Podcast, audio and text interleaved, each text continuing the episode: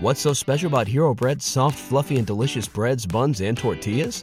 These ultra low net carb baked goods contain zero sugar, fewer calories, and more protein than the leading brands, and are high in fiber to support gut health. Shop now at hero.co.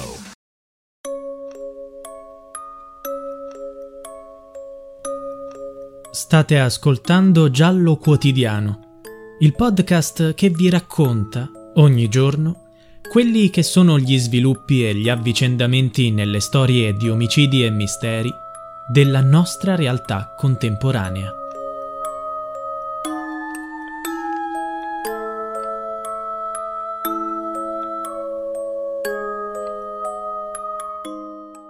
Marzia me la ricordo bene.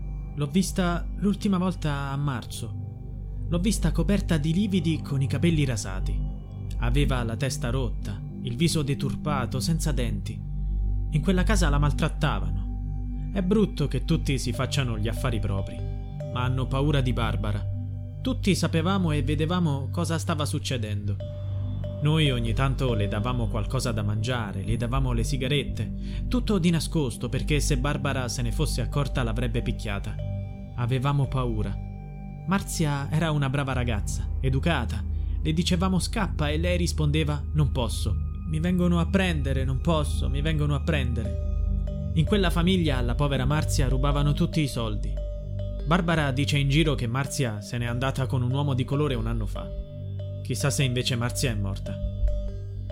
Una persona anonima ha descritto così le condizioni che ha dovuto vivere Marzia Capezzuti, una donna milanese di 29 anni scomparsa da Ponte Cagnano Faiano, Salerno, l'8 marzo 2021 dove si era trasferita con il compagno e la famiglia di lui. Nella sua testimonianza, questa persona suppone che la povera Marzia sia morta. Sfortunatamente, una notizia dei giorni scorsi potrebbe confermare questa teoria. Gli inquirenti hanno infatti rinvenuto il cadavere di una donna in un casolare abbandonato nel bosco di San Benedetto, tra Ponte Cagnano Faiano e Monte Corvino Pugliano.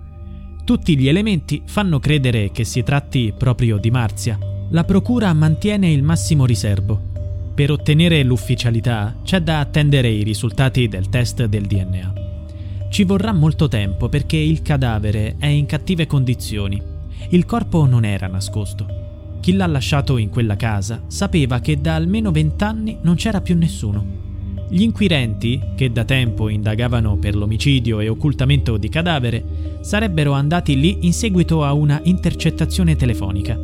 Anche per questo si presume che si tratti di Marzia. Ha detto il testimone. Avevo visto Marzia cambiare.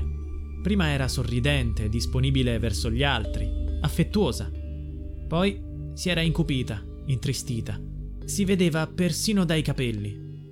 I suoi erano castani. Adesso erano diventati radi, corti, tagliati da qualcuno che non è del mestiere, con rabbia, cattiveria per umiliarla e imbruttirla.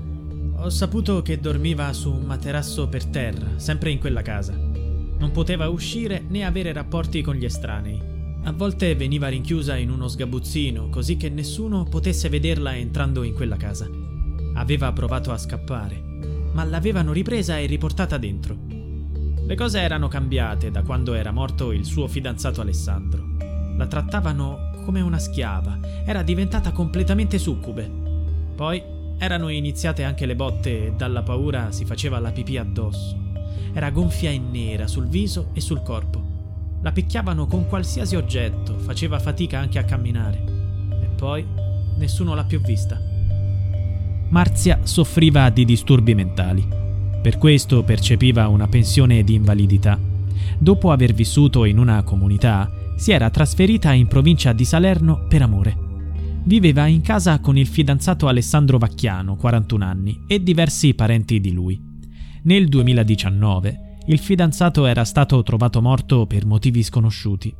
Marzia era rimasta in quella casa con gli altri familiari dell'uomo. Tra loro c'era Barbara Vacchiano, la sorella di Alessandro, la donna di cui ha parlato il testimone. Barbara, insieme al marito Damiano e ad altri quattro, tra cui il figlio Vito di 20 anni, sono oggi indagati per l'accusa di omicidio colposo e occultamento di cadavere. Gli inquirenti hanno accertato che, anche dopo la scomparsa di Marzia, i parenti del fidanzato hanno continuato a intascare la pensione d'invalidità. Pertanto il movente potrebbe essere finanziario. I genitori di Marzia pregano che quel corpo non appartenga alla giovane, ma ci sono poche speranze di trovare la figlia viva.